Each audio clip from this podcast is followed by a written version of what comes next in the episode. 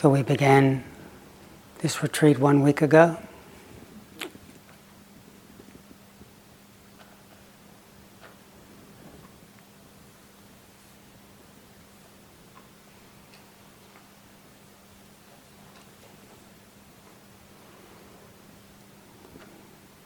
We had the opening night.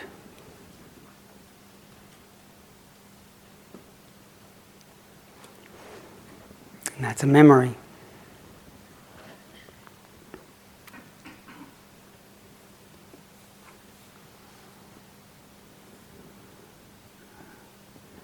Time, I find, is a funny thing. I mean, in some sense, it feels like we've been together for eons. Experience can be quite compressed when one's really attentive and notices the myriad states worlds that we find ourselves born into, then they dissolve on us.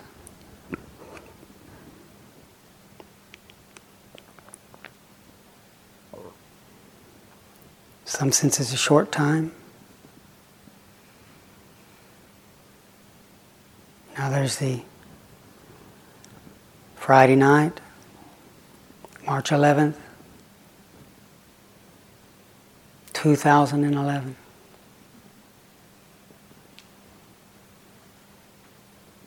Only a day and a half left. And whatever that perception brings up desperation to have a big breakthrough, counting the minutes.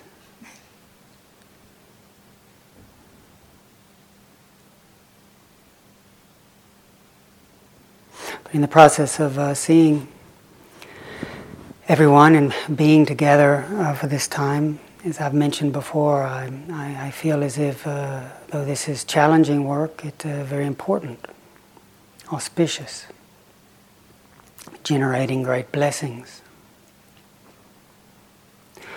Today, in the uh, question, questions, there was uh, brought up the idea of love. What is that?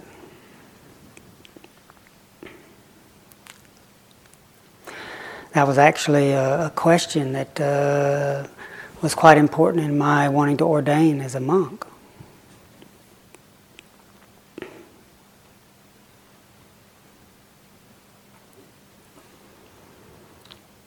Because when I, I went and ordained when I was uh, 24,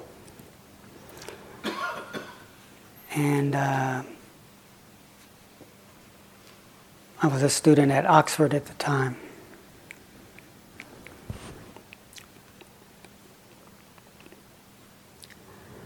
I experienced uh, quite a few times falling in love and then, uh, you know, that incredible feeling of excitement, just being so enamored and with the best of intentions, you know, sincere. I'll love you forever and ever. Never, never.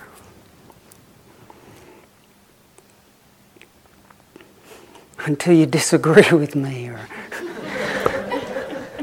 and I feel like wringing your neck. What is that? I, I was I had seen in my own life and in many others that I'd met this people who really sincerely, you know, fallen in love, care for each other deeply, make deep commitments. And again and again and again, we hurt each other.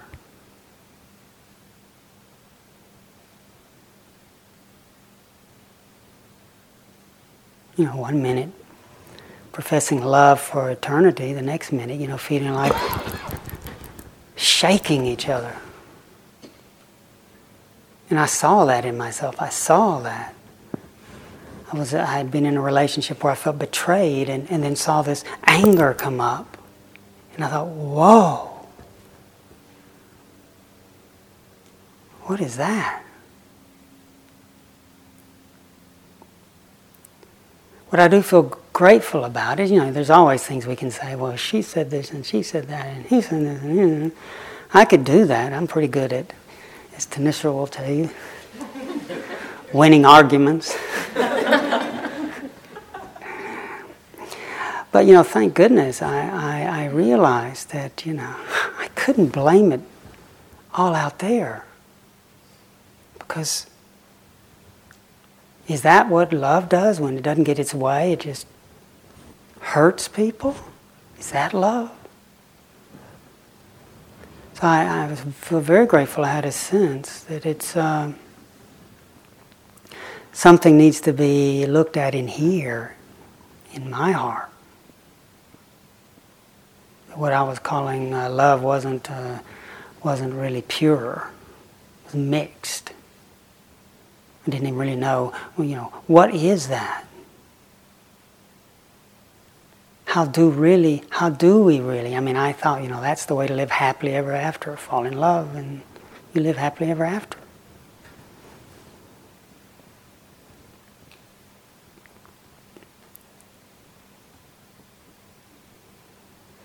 And, and through my uh, years of practice, you know, I'm beginning to, you know, the, the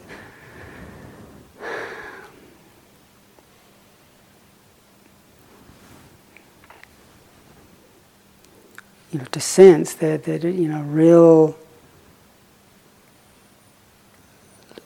love should, should care for welfare, the welfare of the other. Is this for my welfare? Is this for your welfare? Does this lead to true peace? And so oftentimes what I, you know, was, was calling love was, was so mixed with possession, mixed with attachment, mixed with holding and claiming. And the very holding actually can choke off what it is we're caring for. For some, it's a, a bit of a trite uh, uh, ditty, but Blake's poem on, on eternity, you know, sums it up. He who binds to himself a joy does the winged life destroy. But he who kisses the joy as it flies lives in eternity sunrise. This, this binding, this, this claiming, possessing, with the best of intentions, has a choking effect.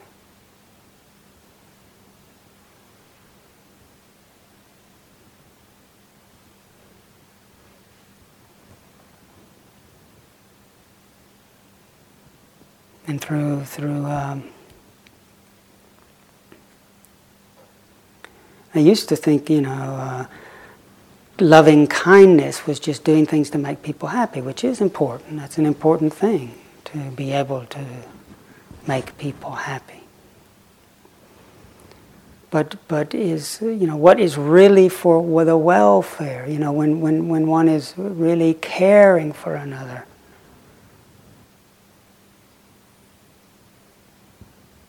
And sometimes what we say and do doesn't, is not necessarily what someone else wants to hear, but it could be for their welfare. We've been bowing to Kuan Yin in the morning, this bodhisattva of uh, great compassion who listens at ease to the sounds of the world, the archetype of the wise and compassionate one. And oftentimes in the Akana iconography of, of Kuan Yin, she's depicted with a thousand hands and a thousand eyes.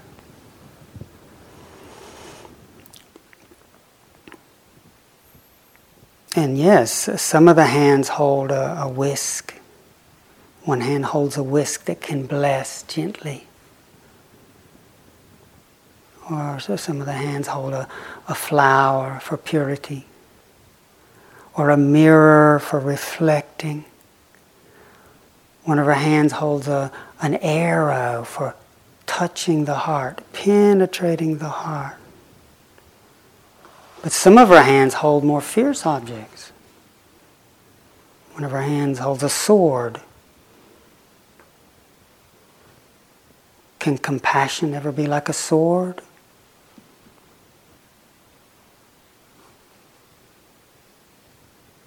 Can we ever sometimes be gripped to something thinking it's for our welfare when really it's harming us and harming someone else? Can a sword cut through? Can that be compassionate? One of her hands holds a, a an axe.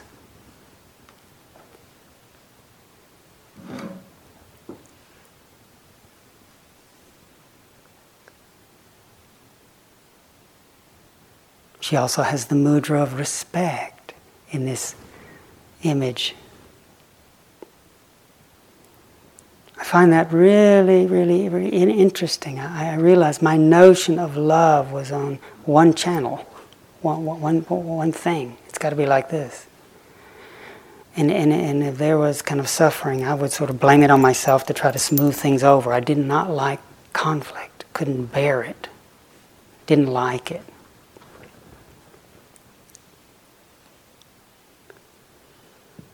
But it was uh, such a revelation when uh, going to Thailand and uh, meeting Ajahn Chah and the other uh, monks there to, to get the feeling for the, the deep compassion in facing things that are difficult. It's not always just nice and little and gentle, sweet.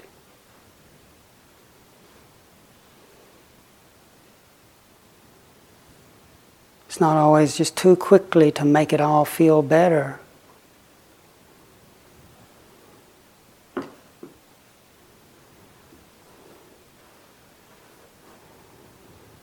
know, that, that can, compassion, compassion can be, can say no, can be compassionate. That's not acceptable. No. That can be compassionate. But if that's the only channel we know, we get frozen in that.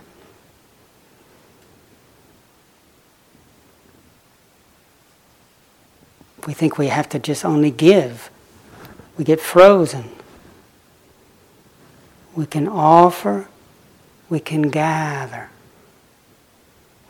What then allows us to, to respond? We just come from some idea of got to be this way, I got to be that way. We get so frozen. And then we think they've got to be that way. If you love me, you have to be that way. You agree with me and smile and laugh at my jokes? You're laughing at my jokes? She never laughs at my jokes. it's really hard. You know, we start fixing how I've got to be, how they've got to be. We get all tangled, tangled up.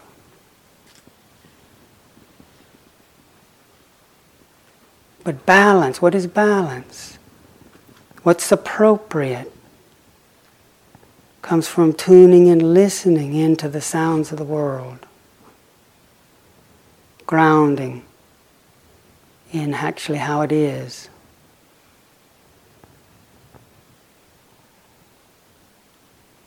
Paying attention to the moment, steadying ourselves as we listen into the resonance of the body.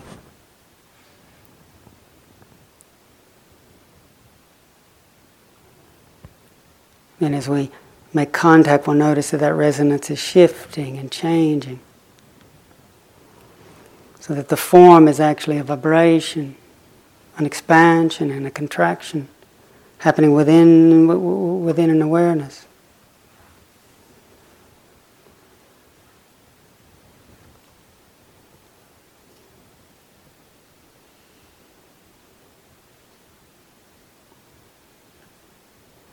So I'm starting to get the feeling that real love, the, the ability to really bless, to really respond, to, to to what is really for the welfare of everyone concerned. It comes out of attention, the quality of our attention. And when our attention is, is unconsciously or deludedly all mixed up, when the citta, the, the heart, that which knows and resonates, is all in colored, trapped by greed, hatred, and delusion, then, uh, then, uh, then what we touch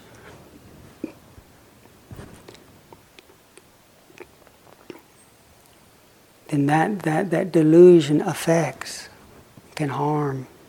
It's not necessarily really for the welfare of ourselves and others.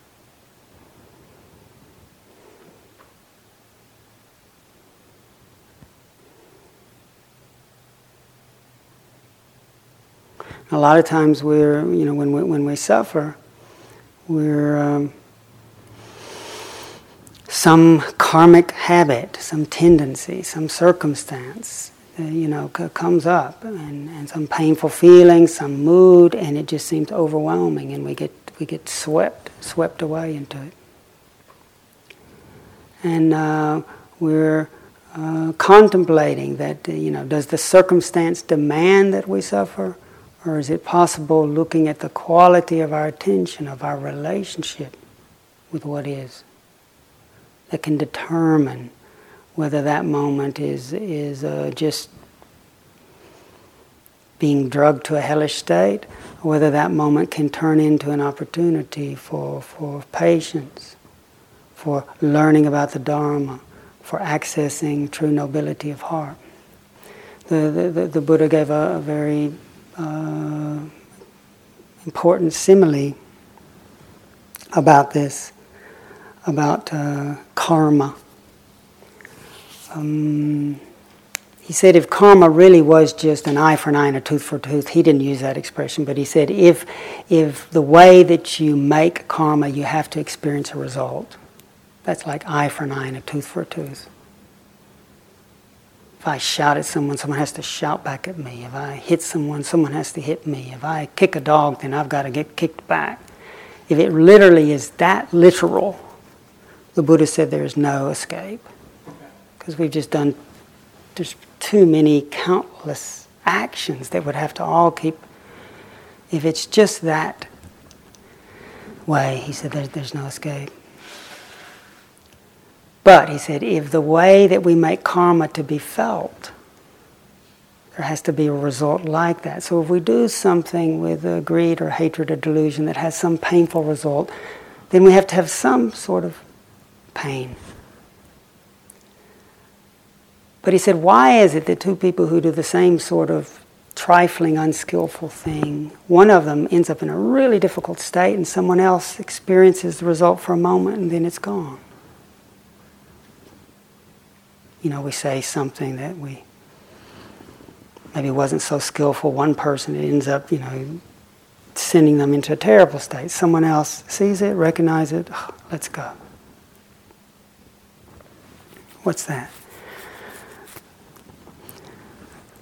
The Buddha said it's uh, the simile he gave is if you take a lump of salt and you put it in a small amount of water and you try to drink it, he says, Is that water fit to drink?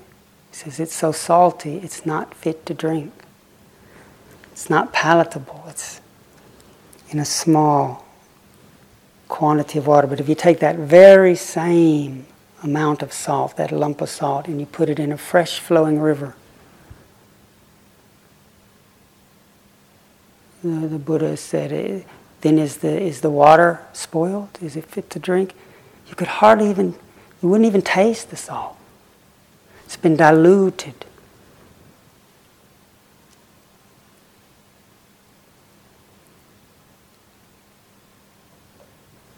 The kind of work that we're doing, the Buddha said, when we, when we don't develop the body, don't develop the mind, don't develop virtue, abide in contracted states, restricted states, cramped states, then the karma and the karmic results that we, that we create is, is more toxic. But when, when one develops body, what's developing body? Our, our, our capacity to, to be embodied. We're developing the capacity. That's a wider field to be with pleasure and pain to be present, to be connected. And then to do that, to, to stay with body, then one starts to notice awareness. So already the awareness, spacious. We realize the body's held within awareness. Developing body, developing virtue.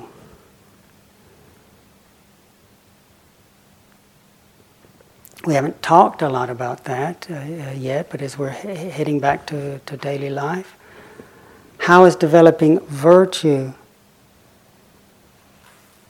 relate to a small cup or a, putting the salt crystals into a wide flowing, pure stream, pure body of water? When we're committed to not harming, on some level, every living being, if I'm committed to that, every living being on some level can breathe more easily. I'm making a gift that frees beings from fear of oppression, from fear and oppression. When I commit myself to trustworthiness, not taking what doesn't belong to me, when I commit myself to not exploiting for my pleasure, not exploiting my sexuality or someone else's sexuality, you know, just for me, what I want to feel. Being careful about my impact on others. That's just a little, that's a determination in my own heart. But notice, the Buddha said it's a great gift. It goes.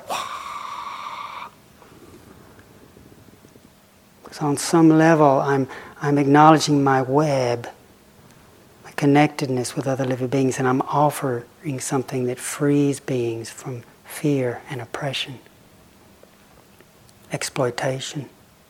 Similarly, with when we commit ourselves to training our speech, that restraint means we're learning how to bear. Some impulses come up that are natural. Like someone mentioned in a question, the Buddha said that there's, if there were two energies as powerful as sexual attraction, there were two energies as powerful as that, he'd say an awakening would be impossible. it's a big deal. Attraction, repulsion, attraction, repulsion. When we're practicing restraint, we're not calling this these energies or nature evil. But when we, you know, if it feels good, it must be good. Mm, can really we feel attracted, feel good. Let's you know, it feels good and they feel good and but then what about the implications? Do we have another committed relationship? Do they have a committed relationship? And the pain. So when one cultivates restraint, attraction might come up, we're not judging it, but we're bearing with it and just sensing, okay, is this all right or is this going to harm? So, so to be able to have that capacity for restraint links you, is an offering, tremendous offering. All the precepts, all the virtuous precepts, and the ones of committing ourselves to protect our consciousness, not just seeking an, some sort of nibbana, feeling good uh, through intoxication or something that, that where we lose clarity. We end up doing things that uh, are not mindful, that can be reckless.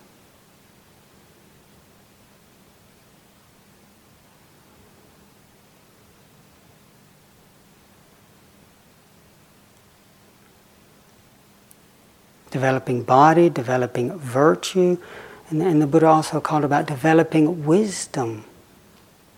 Wisdom. You know, beginning able to, you know, when we're when we see things change, that allows toxicity to be dissolved more when it's just me, we feel locked into it. Oh gosh, I'm a hopeless case. I'm a hopeless case. Gee, okay, seven days. Yeah, I should have figured. Nothing works for me. Never does. Oh God. Maybe I am a Hindu. no, it's it's no joke. There's past. I think there might be a past life there. So then you think of the next one. Oh, but it probably won't work either. But then, you know, if we some discernment, oh, there's a mood. Oh, yet another opinion. You know, that discernment can allow what would, if we didn't do that, to sweep us away. That karmic result can be dissolved. Dwelling large hearted, what we've been looking at today, is one of the most powerful ways. Change, seeing change dissolves karmic tendencies. But the other really powerful way is loving kindness, but not the loving kindness of, oh, just the ones that I really like. And, uh, we make a little loving kindness list at the beginning and we get to peer at each other through glass panes no one else can see and we just check the ones that we want to do it for. mm, I don't know about that. I'll rub that one out. No, but you know, the Buddha taught loving kindness. Yes, remember the ones that touch your heart. So if I remember, you know, if we remember our beloved dog Jack, it's so easy. Oh, just touches your heart. You know, it's easy to love Jack. I remember my teachers, you know, my mom, or now that my dad is in, in quite a weak state, and and he was uh, worried because my shoe had a hole in it. And he said he's 94 and he's on the edge of going out. And he just says, I, I want you to get a pair of shoes. It's, it could be snow up there and you get, get your feet wet. Wow. You know, he's worried about me. You know, so I can bring that feeling up. But then the Buddha said, well, also we, we practice well wishing for even those we don't know. Practice. Even those we have trouble with. Not, even, not pretending to like, but to think, what's for, may you be well. May your unskillful things fall away. May you find true peace. That when one develops this is called large heartedness you know it takes one a wide place.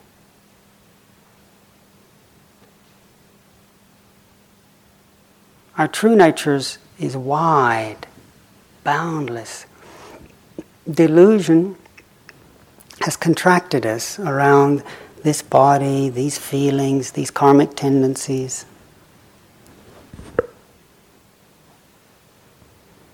And practice keeps opening us up, opening us up.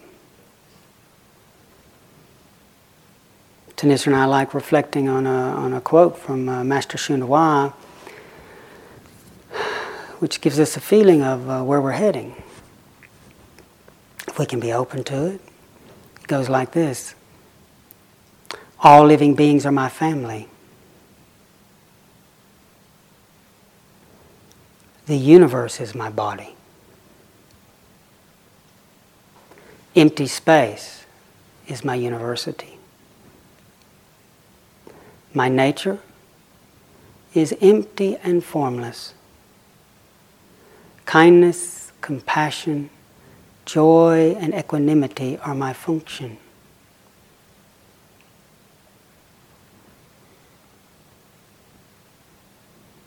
You might say, Whoa, who is that?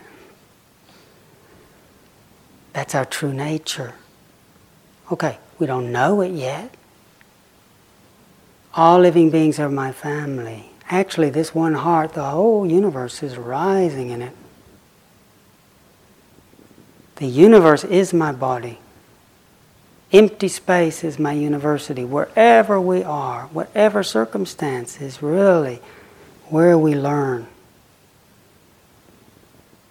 Our nature is empty and formless.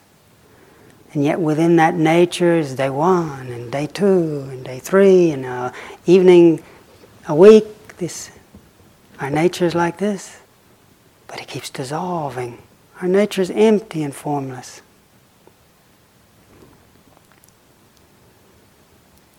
Kindness, compassion, joy, and equanimity are my function.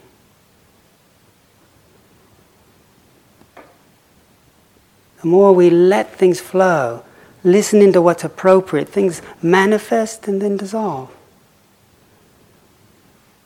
And if there's the natural resonances for the heart when it's not polluted, not confused, is, is to welcome, to be well with things that come and go. Even if we don't like them, we can be kind. And that kindness, as we looked with my story with Arthur this morning, even when you're kind to a, he was remembering when he, he, he was in for murder. He, he found his wife with another man, so he killed a guy, broke his neck in a rage. when, I, when he said I could break his neck again. When he didn't think he had any compassion, but when he was even kind to that feeling, that conviction that I'm just a hard man. I'm going to hate for eternity. When he just was for a moment allowing that, it melted. For a moment, there was quite a revelation. A moment, he took what was in a, a lump of salt in a small cup of water and, and he, he connected it to a larger field. One, he was with Sangha, he was with spiritual friends. And two, he was practicing opening the heart, giving more space, allowing.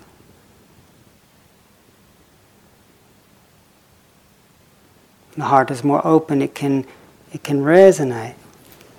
But sometimes we can be so afraid, we, we think, oh dear.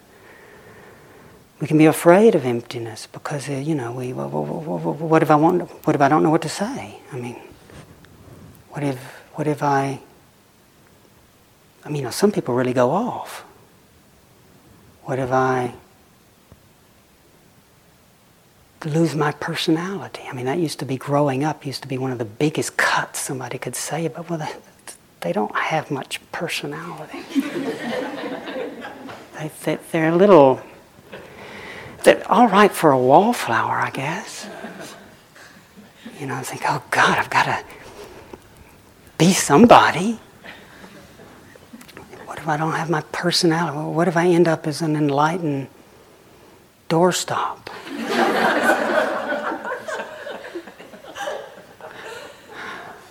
oh, yeah, he's been like that for a few years.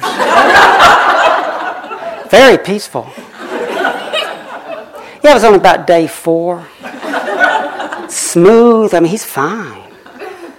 He moves every once in a while. Yeah, don't worry, I'm, i promise you he's peaceful. He's, he's not in any pain. He's not in any pain. Don't worry. That's where we're heading. Isn't it fun? And you think, oh my God. And, uh, and so, and uh, Ajahn Chah said that we, you know, he gave a funny image about it. He says, you know, when we're practicing, we, we should learn to be like a bell, and if nothing's happening, just be empty, be still. And you think, what? So, you know, the image he gave is, uh, but, you know, emptiness. Oh, we might need, might need something because, God, I have some sutras. If I run out of steam, I can read sutras. Uh, you know, the temperature in this place, it's just, you just never know where it's heading. That hip's going out on me. I just, and that's wasted space. It's wasted space. It's wasted space now. I think I could make some changes here. And then you, okay, so now I'm ready. I've got everything that I need. And then an, an experience comes and you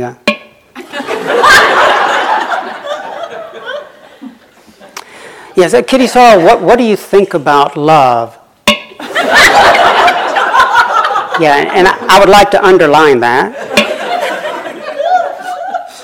Uh, are you hearing me?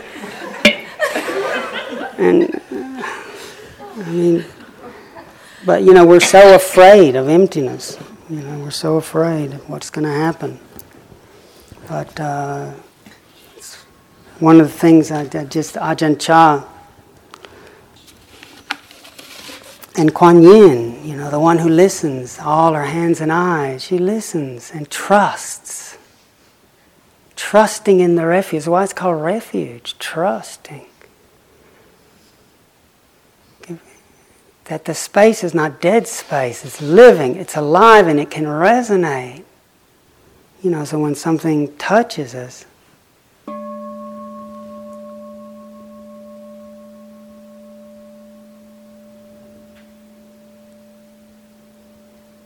when there's suffering, we can resonate with it be there with it.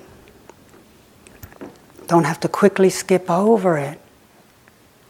When there's beauty, we can resonate with it. When we know the depth of emptiness, even whether it's beautiful or difficult, we know at the deep depth of that awareness there's stillness. that made Ajahn Chah so, oh. When I was uh, doing all the hard practices, wanting to get enlightened, doing all this stuff, thinking the Westerners were talking too much, I wanted to go off to the monastery where no people were speaking English. And there was a, a monk, a Thai monk, that was famous for being the kind of drill sergeant of drill sergeants for, for monasteries. He was tough, taskmaster, and I thought I can get some real work done there. And while I was there, uh, you know, we um, dyed our own robes from cutting jackfruit wood and then boiled it up and then dyed the, the robes this lovely ochre color and had this wonderful smell. So, you know, we were dyeing our robes in the dyeing shed. And uh, and I was uh, rolling up a mat, and under the mat there was this uh, big centipede, and I didn't see it. And it's considered the most painful sting in the forest. They're, they're, like these little locomotives. You hear them coming. They, they kind of, but, and they have these pincers. So I, I was I lifted up the mat, and then I didn't realize under it there was this, and it was hanging down off my finger. And then the other Thai monks, they went wild when they saw it. They went, the cop, the cop. And he took my hand and flung it away. And I didn't, you know, but they knew that it was this terrible sting, and I didn't really know. But then this fire, oh, started going up my arm. Then they took me to the meditation hall and started getting all these remedies and medicines. And the nuns were mumbling mantras, and people were spitting on my hand. And and they were, and meanwhile, this this this terrible pain is going up, and I'm kind of sensitive to things, and I'm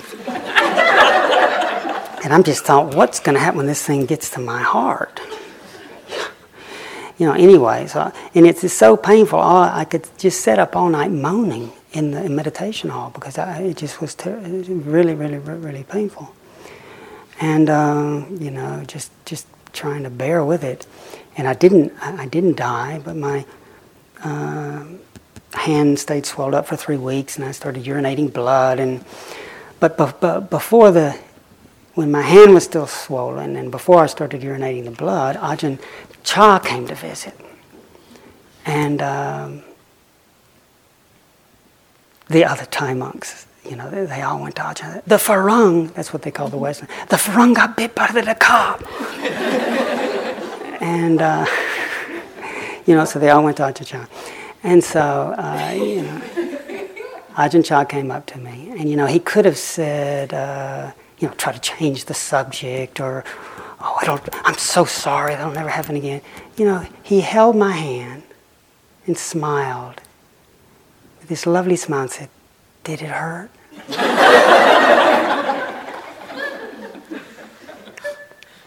just right there with it. Wanted me to be, I'm okay to be right with it. Not to have to change the subject or, or get off that. We're going to do something about these centipedes. that does it. Bring in the sprayers. He didn't do that. Did it hurt? And then, you know, I did get sicker and sicker, started urinating blood, ended up in a hospital. And uh, he came to visit me in the hospital.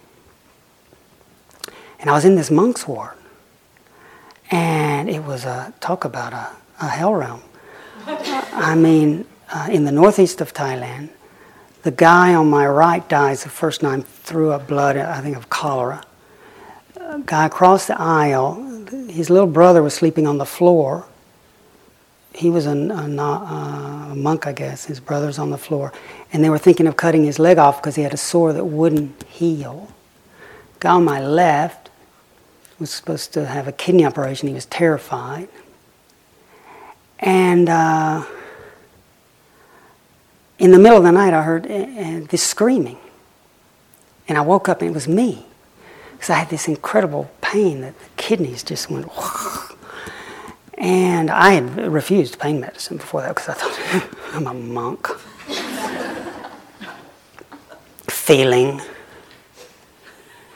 And, uh, you know, the Buddha did allow medicines, but I'm a forest monk, I'll have you know. and, and I just, you know, give me the medicine. And, and then and the thing that helped me is in, in the terror of it all at night times out on out in the villages you could hear they had these uh, loudspeakers and there was a, a, a, sounded like novices chanting Itipiso bhagava arahang samma sambuddha vijja jalana sampa, the qualities of the triple jewel. And it just helped me sort of hang in there. And then the, in the morning, Ajahn Chah comes to visit. And he's, he's uh, like this kind of sun coming in through the, he's a bit round and you know he came in and I was the only one he knew in the ward but he went to every one and just was right there with them in their suffering. Right with them. Kindness that was just with it.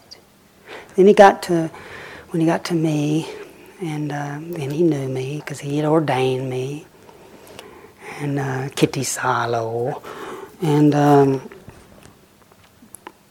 he asked me how am I doing, and I uh, said, uh, Ajahn Chah, I want to get out of here. This is a nightmare. and he said, I'll send the police after you. And it was, I started laughing, and it was funny. And I said, But what do you do about pain? All this pain. He said, Tang lu quan jet down He says, you, you, you learn how to just know it. He says, Pom Jadai Choi Choi. He said, you know, when I die, he said to himself, I'm going to be at ease with it. He bestowed courage that, that we can be with stuff, just one moment at a time. Allow our kindness to be with stuff, and it shifts. It comes and goes.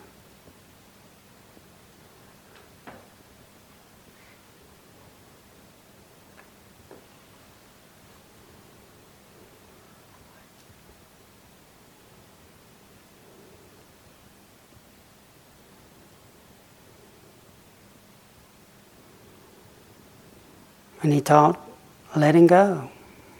When the experience is there and it changes, let it go. and Then be ready for the next moment. The next moment. He practiced emptying, emptying. It's here and it's gone. It's here and it's gone. It's here and it's gone. And in that emptiness, that emptiness is filled with potentiality. That spaciousness is field, it can then resonate. It can be kind, it can be fierce, it can be funny, it can be silent.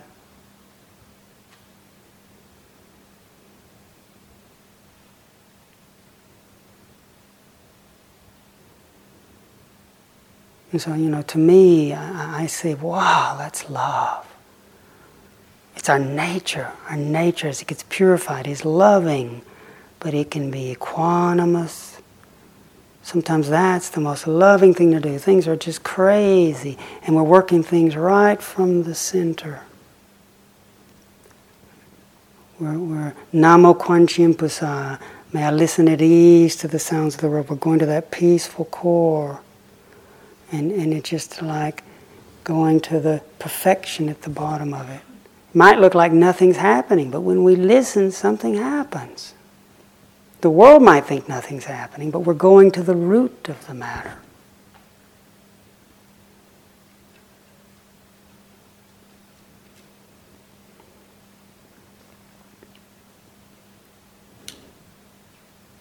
A few weeks after that,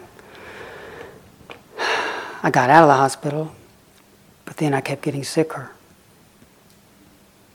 I had, as I said, I'd had diarrhea for six months. I was urinating blood.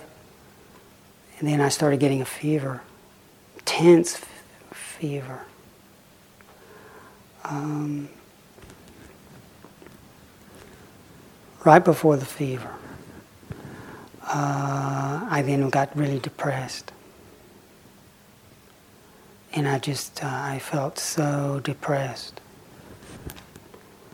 because uh, you know I was used to winning and doing things well, and And now all I could see was my lust. I was just a kind of lust machine, you know. And uh, all I could think about was uh, I was uh, thinking about the next meal. Then I would eat, and the next thing I know, my bowl would be empty, and I'd feel like a beached whale. Then I'd hate myself for the next, because uh, we ate once a day and you know, and I had, uh, I felt so fat, but actually I'd lost a huge amount of weight. I probably was anorexic. I felt fat. My belly was swollen because I was just, I was sick. But anyway, my mind just was, it was terrible, and I and I really felt discouraged. I looked up the line, bald heads, down the line among more bald heads you know, for someone who wanted to be a champion, who wanted to be this, who wanted to be learn about true love, so that you know, all I could see was my, you know, sexual fantasies or my uh, self hatred, or so I really felt like I would uh, never laugh again. It felt that dark. So I, I, I realized um, uh, I think I better go talk to Ajahn Chah so uh, I got the abbot of the monastery at that time, uh, who could speak Laotian really well. He had uh, been a helicopter pilot in Vietnam, and uh, after the war, had ordained. So he took me over, and while everybody else went to chanting, we went to Ajahn Chah's hut. And um, Pabhakaro told Ajahn Chah, yeah, Kitty Sorrells would like to talk to you. And I needed Pabhakaro because my Thai was quite basic. And Ajahn Chah said, Been young. You know, like he would grunt, kind of like, well, what is it? And I would say, well, I'm having a hard time. I feel like I'll never laugh again. And um, he said, okay. You know, he didn't say, Oh, yes, you will, don't worry. I'm sure you'll laugh again. You know, he didn't do that. He just said, hmm, Okay. And then he asked me about my past, and I talked to him about my, my wrestling and this and that. And, um, and then he just uh, said, Well, you remind me of a chipmunk or a squirrel. And um, so Pabhakaro's translating. He says, he says, You remind him of a chipmunk. I said, could you check that? you know. Uh, and uh, uh, but a baby chipmunk. So, uh, and it sees its mother climbing a tree and jumping. I guess it's really probably a squirrel. He said chipmunk at the time, but these things could climb and leap. So the mother climbed up, leaped, and jumped from branch to branch, and the baby thought, I can do that. So it went up, and then it, it went dog. It, it, it, fell down, and then uh, started crying. So Ajahn Chah, his eyes kind of go in circles, and it starts crying, and Pabhakaro's whispering to me. And then the mother said, Son, you need to go to school. And so, anyway, Ajahn Chah has this chipmunk, or whatever it was, going to kindergarten, first grade, second grade, third grade. Meanwhile, it keeps dog and crying. Son, you need to go to school. He, I mean, and somewhere in university, we might, we, I started rolling on the floor in hysterical laughter. I was just dying. Meanwhile, he, he's still talking. He had this, he had this thing getting a PhD and you know I'm, I'm, I'm killing myself. I'm just hysterical. And then I, finally get up and he, you know he's still talking and it's got this getting its phd and then it got the phd and then he looked right at me and said in one day that chipmunk could do everything its mother could do. It could go this jump jump jump. He just looked at me like that. And this kind of bliss you know bliss through the body, through the heart.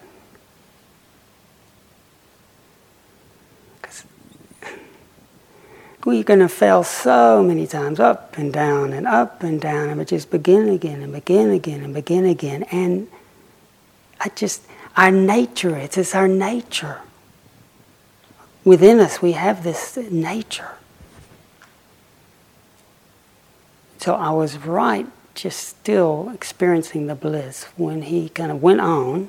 I used to not tell the second story, but Thanissara has finally got me to resurrect the second story.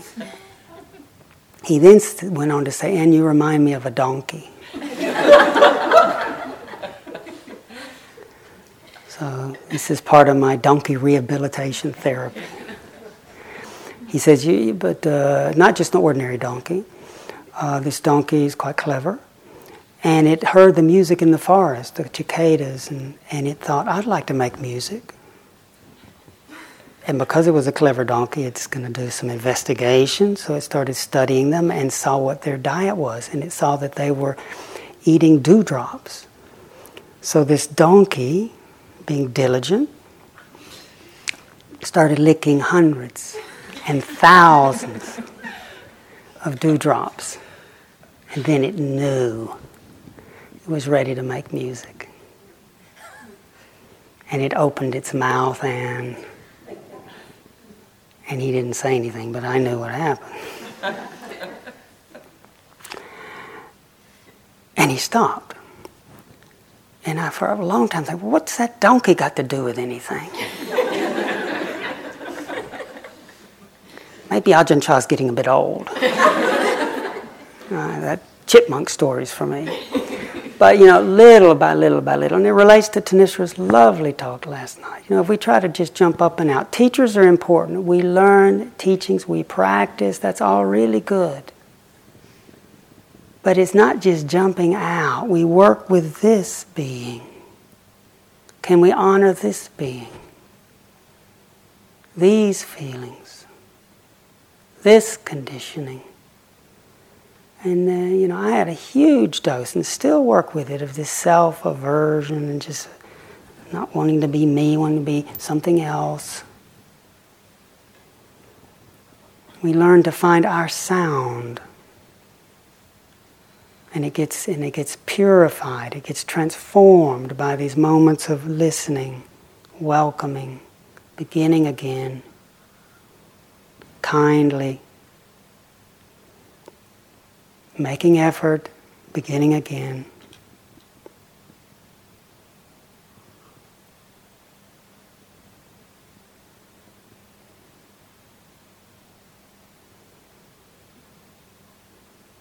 So, with the wonderful blessing of, uh,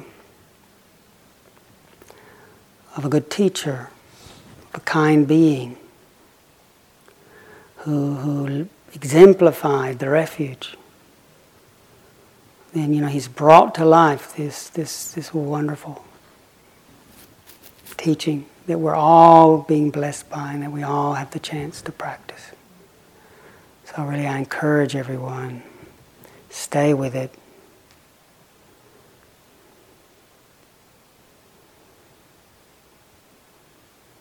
And just trust.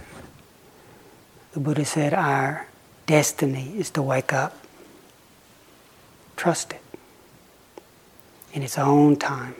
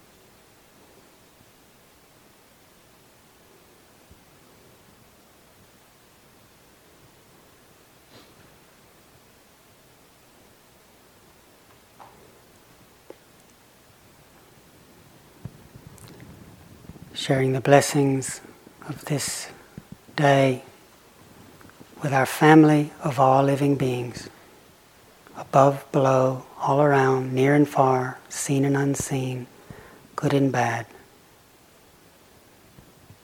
May all beings be at ease and wake up to the radiant, peaceful heart. Om